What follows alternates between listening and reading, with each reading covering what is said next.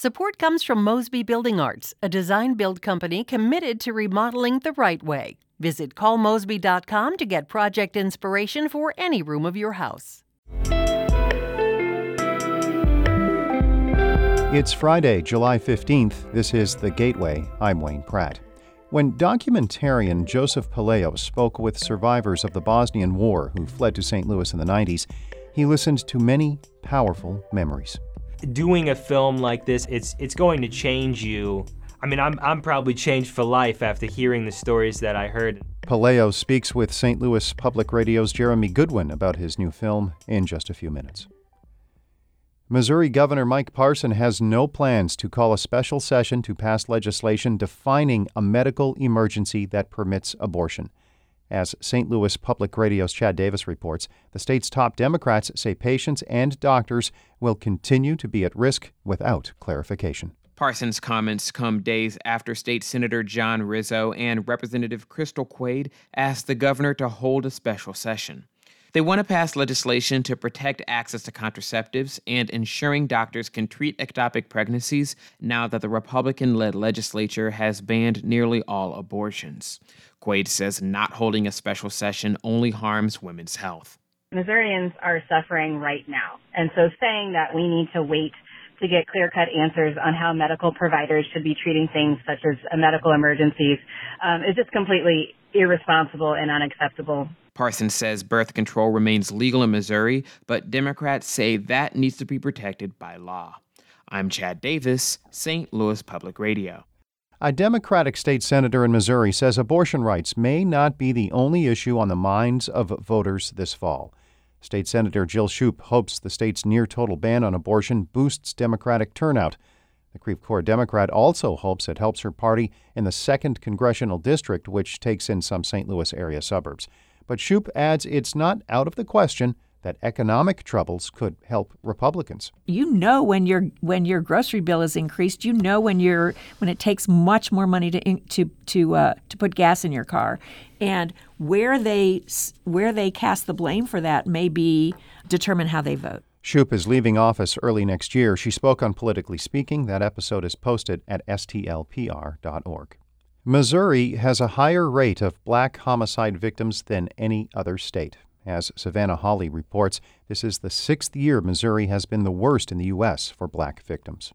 According to the most recent data from the Violence Policy Center, Missouri's rate of black homicide victims is nearly three times the national average and 19 times the national rate for white victims. About 50 black people are killed for every 100,000. From 2014 to 2019, the number of black murder victims in the state rose 45%, all while Missouri continued to have the highest rate in the country. 95% of the victims were shot and killed with guns. The report says that to reduce the black homicide toll, states must reduce access to guns.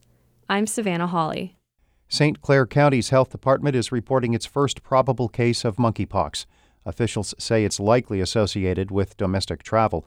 The county's health department says potential close contacts have been notified. The Centers for Disease Control and Prevention has yet to confirm the case. It has identified more than 150 cases in Illinois. St. Louis health officials this week reported the city's first case of monkeypox. The Army's Chief of Staff says it will not lower standards even though the military branch has met less than half its recruitment goals this year. St. Louis Public Radio's Jonathan Ahl reports on General James McConville's visit to Fort Leonard Wood this week. With a booming economy and low unemployment, the Army is a less attractive option for young people entering the workforce. Additionally, many potential recruits don't meet the physical fitness requirements to enlist. General McConville says the Army needs to adapt. We're going to have to have a future soldier preparatory course. You know, we're not going to lower the standards. We're actually going to we're going to get young men and women to meet our standards. And it's going to cost more time and it's going to cost additional resources. McConville says signing bonuses are at an all time high to attract new soldiers, but Congress also needs to look at increasing salaries to keep pace with inflation. Fort Leonard Wood is one of five Army basic training locations. In Rolla, I'm Jonathan Ahl, St. Louis Public Radio.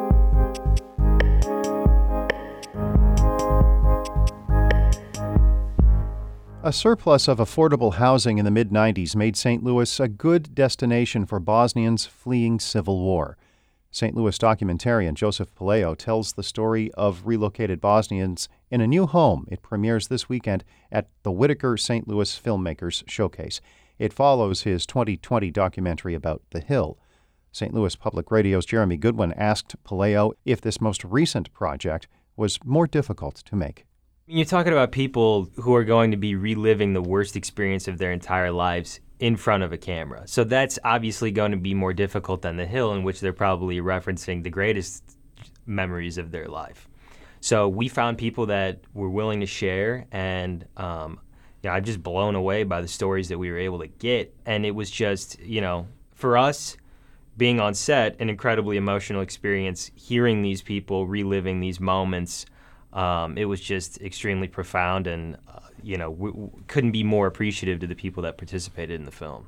You spoke with Amir Karadzic. He was a teenager in Bosnia when the war started, and he said he still struggles to understand how his friends treated him at that time. A couple of them really, really uh, betrayed us. Me, one night I had a phone call, and I picked up the phone and said hello, and they said the voice from other side told me, "I'm coming to kill you." So I said, Who is coming to kill you? And he said, Your best friend. So, not easy to, to live with that. Did refugees from Bosnia end up clustering in specific parts of the city? Yeah, Bevo and South City were the main parts that the Bosnian refugees ended up. Here's another clip from the film. It's Patrick McCarthy. He wrote a book about uh, Bosnian refugees in St. Louis, and he's talking about the, the state of Bevo Mill around the time the Bosnians start arriving that neighborhood in particular started to take on kind of an abandoned feeling. And so it was, in that sense, a very stark contrast when Bosnians began to move into that neighborhood, and it brought back a sense of vitality and life to that neighborhood. I thought that this was a great story and not one that everybody in St. Louis knows, and probably beyond St. Louis has no idea building up this Bevo Mill uh, neighborhood and then, you know, starting all of these businesses and, and really just being extremely successful in terms of a community. In this film, you, you do talk about how the you know Bosnian refugees' experience is colored by the fact that they're perceived to be white people. Yes, and that that's gave them an advantage, so mm-hmm. to speak, in terms of uh, how white St. Louisans received them as new neighbors has the city's experience with the Bosnian refugee period, do you think, changed how open the city is to refugees from other places going forward? I think so. I think you see the success that the Bosnians have had, and you know, hope that the Afghan refugees that come over are, able to experience this, and you know, the U- Ukrainian refugees that are going to come over uh, would be able to experience that as well. Are there things you heard in these interviews, Joseph, that have stuck with you? There's a there's a part in the film Diana, six years old, watching her neighbor murdered in front of her, or her father being taken away at the beginning of the war. And then I remember looking out the window and watching columns of people being brought out of their homes and lined up on our road uh, just in front of our building and being taken somewhere. I mean, it really is going to put your life in perspective that you know things are not nearly as bad as you really think that they are and you need to be appreciative of everything that you do have. And so doing a film like this i think is uh, it's it's going to change you. I mean i'm i'm probably changed for life after hearing the stories that i heard and and and living with this story for one year. You know i don't know that my mindset will go back to the way that it was before having done this film. It's really all I've thought about for a year. So I mean, I definitely think it's changed my my outlook and my mindset 100%. That was documentarian Joseph Puleo speaking with St. Louis Public Radio's Jeremy Goodwin. Our David Cazares edited that report. I am out for the next week. Several people will be at the helm of this daily extravaganza while I'm away. The Gateway is a production of St. Louis Public Radio, a listener supported service of the University of Missouri St. Louis.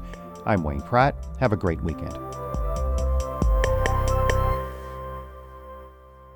Support comes from Mosby Building Arts, a design build company committed to remodeling the right way. Visit callmosby.com to get project inspiration for any room of your house.